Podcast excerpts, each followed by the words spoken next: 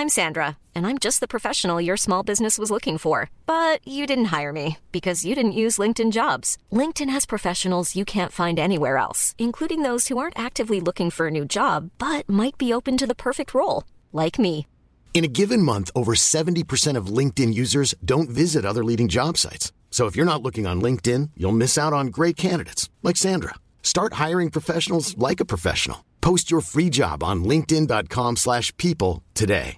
A lot can happen in three years, like a chatbot may be your new best friend. But what won't change? Needing health insurance. United Healthcare Tri Term Medical Plans, underwritten by Golden Rule Insurance Company, offer flexible, budget friendly coverage that lasts nearly three years in some states. Learn more at uh1.com.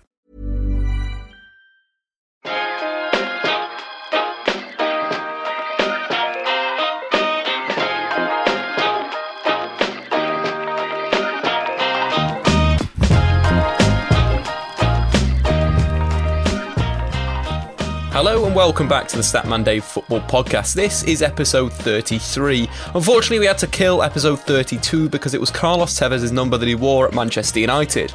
My favourite player at United when I, you know, around the time of uh, Rooney, uh, Park Ji Sung, and of course Cristiano Ronaldo. Tevez let me down. He joined Manchester City, so unfortunately, episode 32 had to be put in the bin. It was recorded, but it had to be binned. No, truthfully, I've just been a bit sick over the last few days. Uh, I'm training to do a marathon at the moment. I ran 24k on um, Sunday morning, and I've not felt well since. I think I must be you know, really dehydrated or something. I've been drinking so much water as well, but apologies for, you know, missing out on episode 32. But I vomited in the morning and was in bed all day. Watched two cracking films, in fact. Uh, the Young Offenders, which is a movie about two young Irish guys that go on a, a journey to find a, a, bag of cocaine that had been smuggled from a ship that crashed. And then I watched The, the Big Short, which was a very good film about the financial crisis in 2008. But anyway, let's talk about me talking rubbish. Actually, if you've got any, um, if any of you listeners have or you guys and, and girls have, have, run a marathon before, if you've got any tips about how I can rehydrate faster, that would be absolutely fantastic. So maybe tweet me at Statman Dave with your tips and hints about Dave getting over this marathon, which is in fact in about two weeks. Excellent stuff from everyone. But anyway, on to episode 33. We're going to talk the news, uh, then we're going to talk a little bit of transfer uh, talk uh, in terms of basically Alexis Sanchez moving to Chelsea, which The Guardian have uh, done a piece on in the last few days. Then we're going to finish off by talking about my top three formations right now. So that could be very, very exciting. Uh, but anyway, let's get this party started, or as Lawrence McKenna does say, let's get this social gathering moving.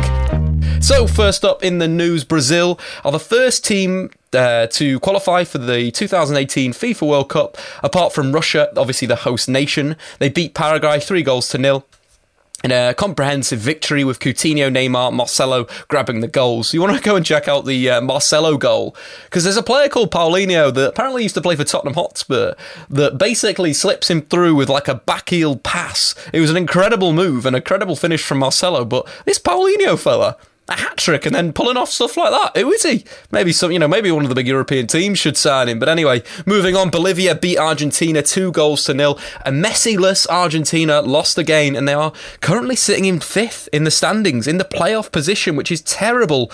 Um, you know, for Argentina, a team that got to the World Cup final in uh, 2014, really struggling to qualify um, without Messi, who uh, was banned for the game, serving a first of a four-game suspension suspension for telling the, uh, you know, shouting at the assistant, your mother's shell. That's what I translated it on Google, but you can maybe use your imagination to work out what that actually means in English, your mother's shell. In other news, Paraguay uh, beat Uruguay two goals to one. Chile beat Venezuela 3 1 with 36 year old Esteban Paredes grabbing a brace. Incredible stuff from the 36 year old.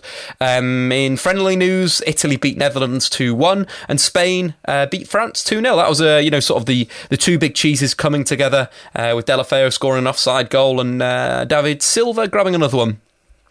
Moving on to other news, baby boom in Iceland nine months after their European 2016 victory over England.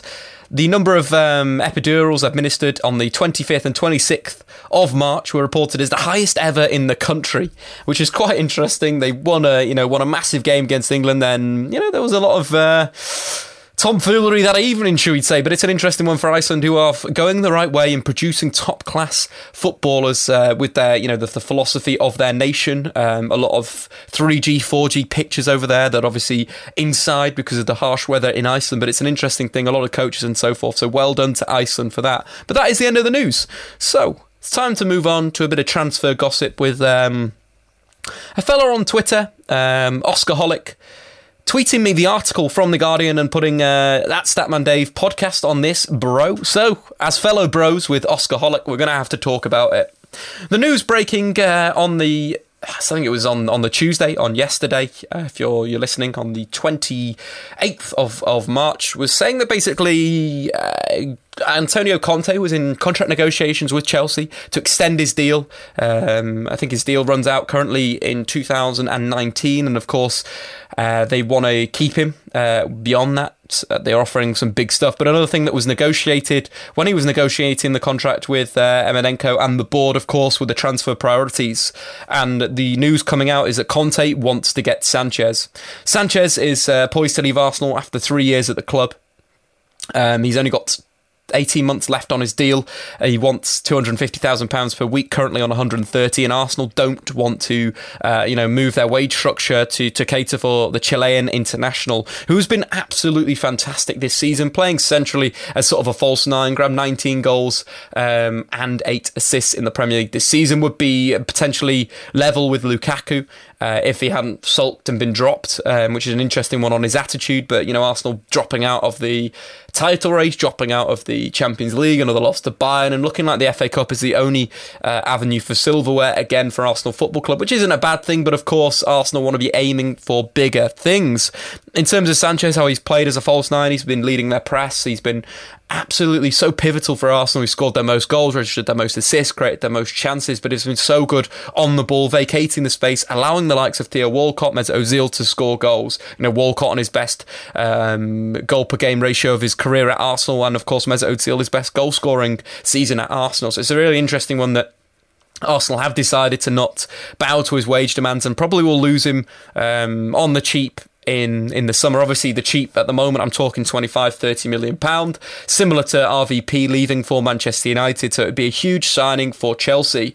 In terms of Chelsea, it's an interesting one. Eden Hazard as well, rumoured in the last few days to be moving to Real Madrid in the summer. Um, contract negotiations apparently ongoing with Eden Hazard. Chelsea offering 300,000 pounds per week, but Hazard, you know, he has made it. Uh, sort of fact in, in recent years that he would want to play for Zinedine Zidane and Real Madrid, where he'd fit in there potentially as a number 10.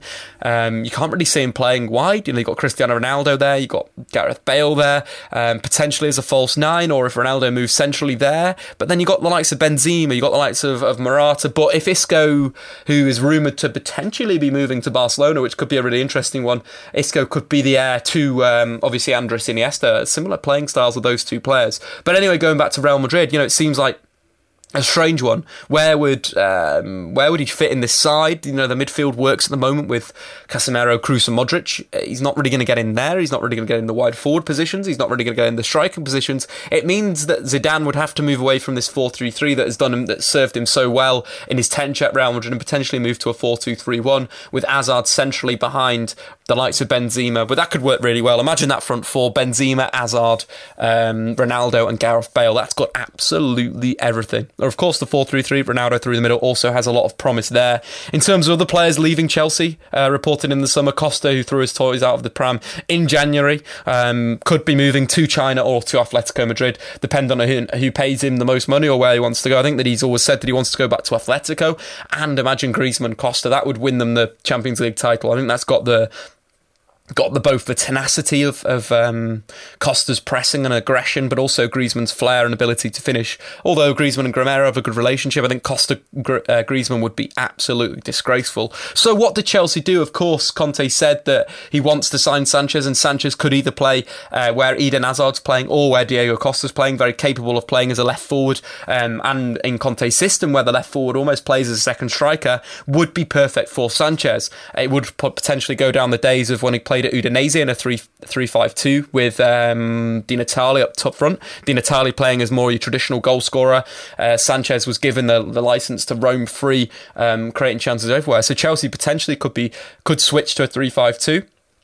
Um, with potentially another signing of a controlling defensive midfielder, uh, maybe someone like a, a Verratti would be perfect for Chelsea, uh, or potentially if they stay with this 4-3-3, Sanchez could play wide, but as this second striker, this elite counter-attacker that Eden Hazard's been doing so well this season, or potentially through the middle. Um, you know, Chelsea sign maybe another uh, wide forward, someone like uh, Lorenzo Insigne that has been so pivotal to Napoli's success this season. The incredible stuff about Insigne this year is the amount of passes he's completed. He's completed more passes than a number of top quality central midfielders um, in Europe this season in terms of Serie A.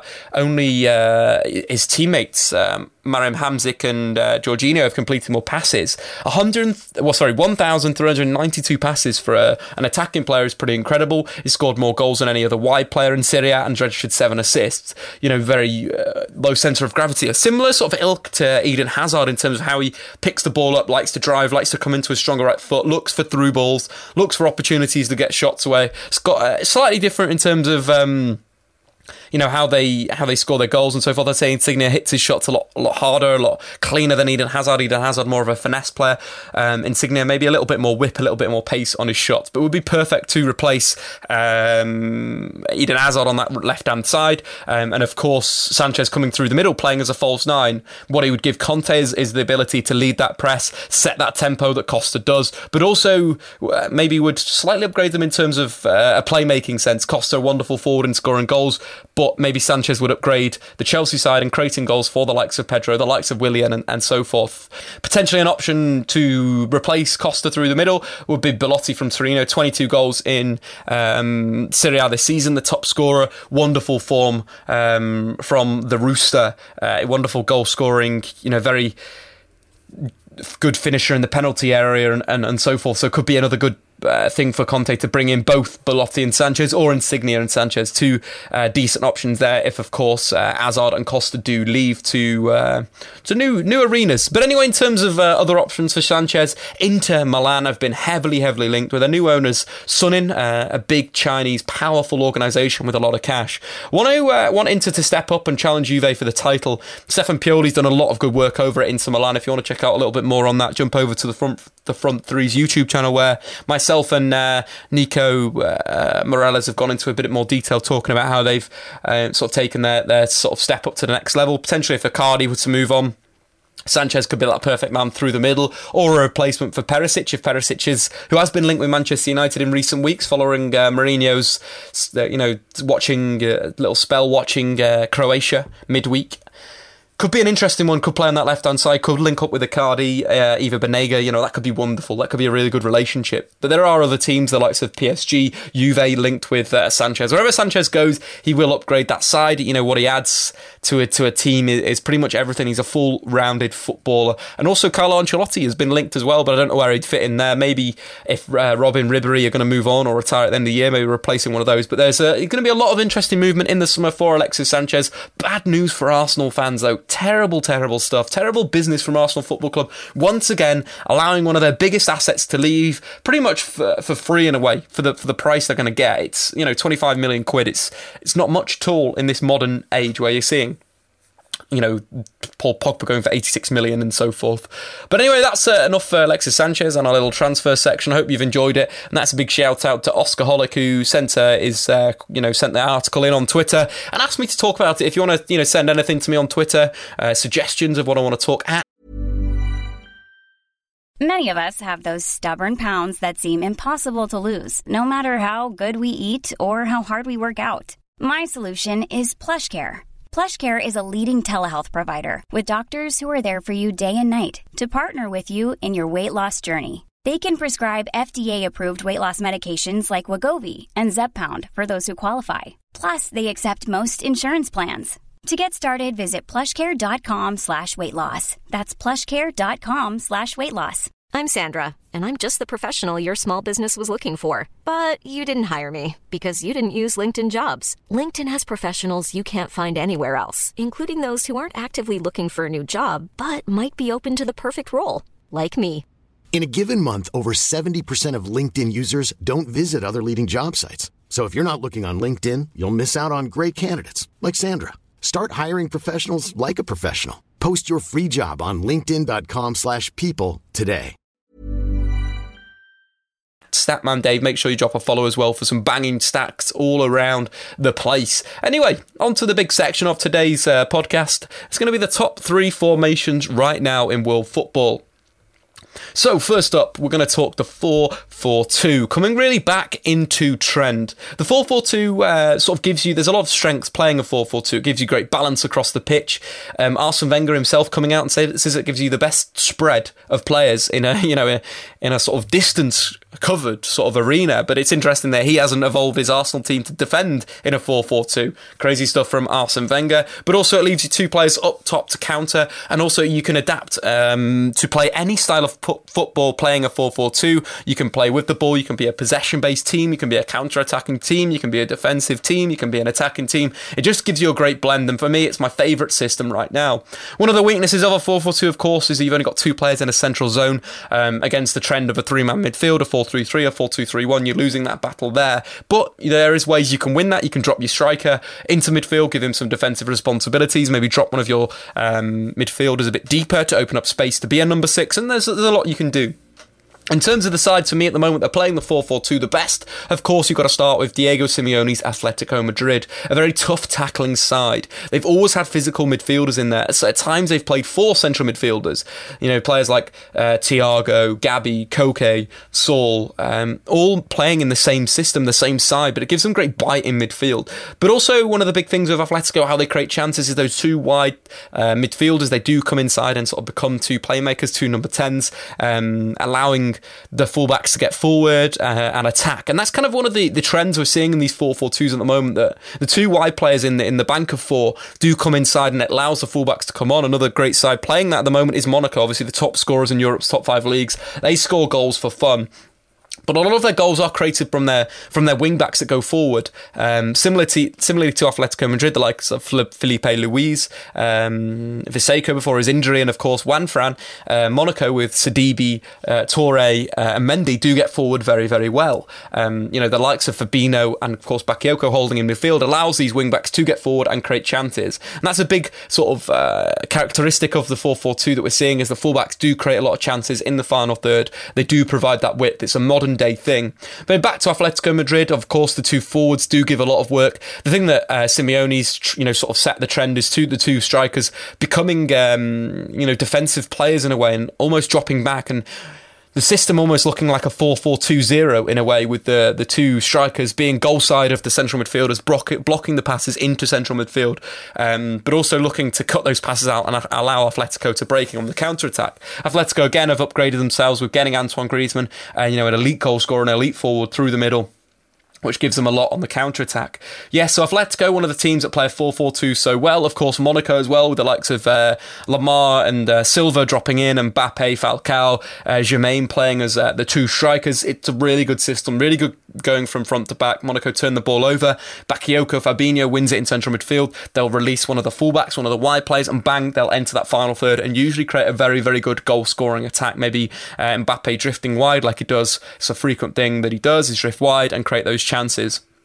In terms of other teams, um, Leipzig play, RB Leipzig play the 4 4 2 uh, a little bit differently. Looks more of a 4 2 4 when they have possession with their wide players, the wide midfielders looking to get very close to the forwards and, and play off them, you know, combine with them. Little, uh, you know, long ball out the back from one of the DM defensive midfielders up to one of the strikers. Little layoff, there you go, onto that final third. Uh, how Leipzig differ from Atletico Monaco, they look for a lot more through balls over the top a lot more through balls into the channels, uh, getting the likes of Timo Werner clean through, uh, which opens up space for the wide forwards to come inside and dictate the play. The likes of Emil Forsberg, um, Sabitzer, and uh, Naby Keita when he's played in an advanced position, get that space as at a number 10, um, playing from these wide areas. It's quite interesting the, the Leipzig 4 2 4 in a way when playing a 4 4 2. And finishing off with Leicester City, uh, you know, they played it very, very well in their Premier League title. A little bit differently, they play sort of two wingers in a way. One of them stays wide, usually Marc Albrighton and of course, uh, Riyad Mahrez, when he's playing his good football, does cut in onto that left foot, coming into that inside channel and creating chances, scoring goals from that area. So it's a little bit different to playing central midfielders out there that we've seen from the likes of um, the likes of Atletico Madrid. Let's say slightly different, but similar how they they try to force the opponents to the to the the wide areas and then press them there, win the ball back and counter attack. Uh, moving on. Let's move on to the 352, my uh, probably my third favourite formation. So I'd say the 442 number one, the 352 number three, and we'll find out what number two is later on. The 352, uh, the strengths, of course, you can play with two forwards, but also a three man midfield. You've got an extra defender against the front two.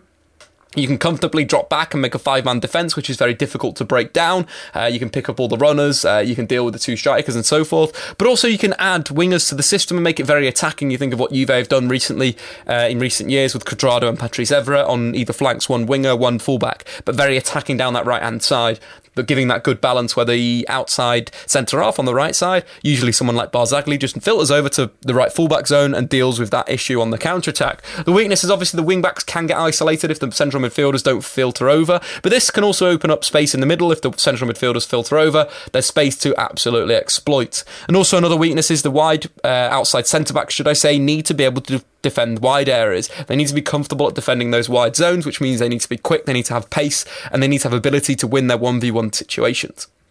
In terms of sides that have played it really well in recent years, of course, Juve with Paul Pogba, uh, Dybala, and Mandzukic, that was a wonderful front three. It started as 3 5 2, but Pogba drifted, he roamed, um, and com- sort of became a inside forward in a way where it looked like a, a 3 4, a three four two one in a way with Pogba and Dybala being on sort of the, the same axis in a vertical sense um, and would create together would combine and there was some brilliant football. But also the system gave Juve's defensive midfielder Marchisio or Pirlo great space to dictate the play uh, in front of the, the three at the back. Um, you know we've seen some Pirlo's best football sitting a bit deeper pinging the balls to the strikers or pinging the balls to an attacking player or slinging it wide. But also Bonucci out the back becoming a playmaker and being a fantastic talent over the last uh, three seasons in Serie A, only Raul Albiol has uh, completed more long passes than Bonucci.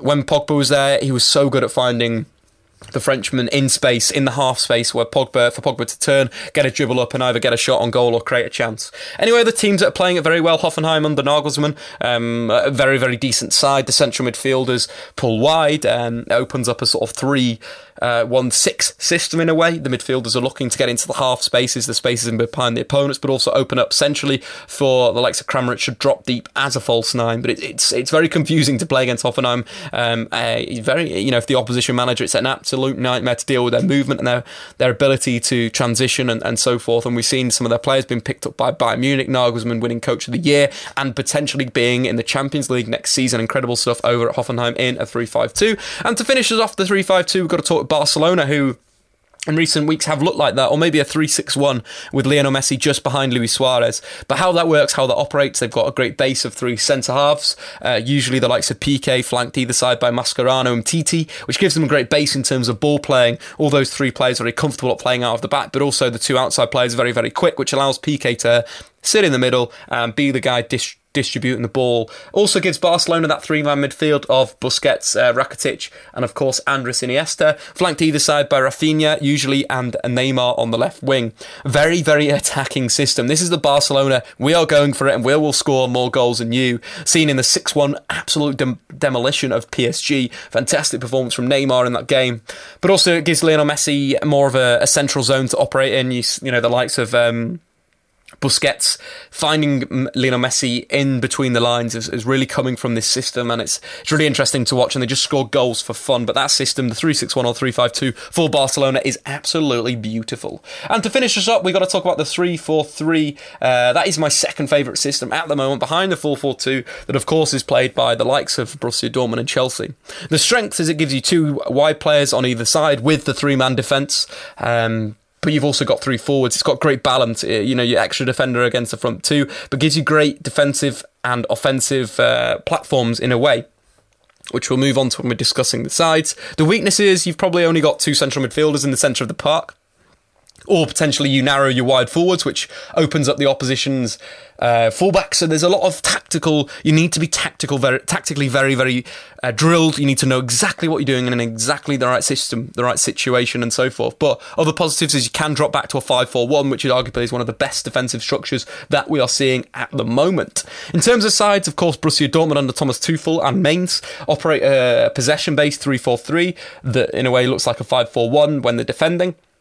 But what it gives, it gives Dortmund a great sort of setup when they've got the ball. It makes the, the Pep Guardiola dream, the 3 2 5. Pep Guardiola tries to do the 3 2 5 with um, a back four, one of the fullbacks coming into central midfield, joining the defensive midfielder and creating that uh, the three behind, the two in midfield, and then the five up top, which gives a great platform, loads of passing angles and so forth.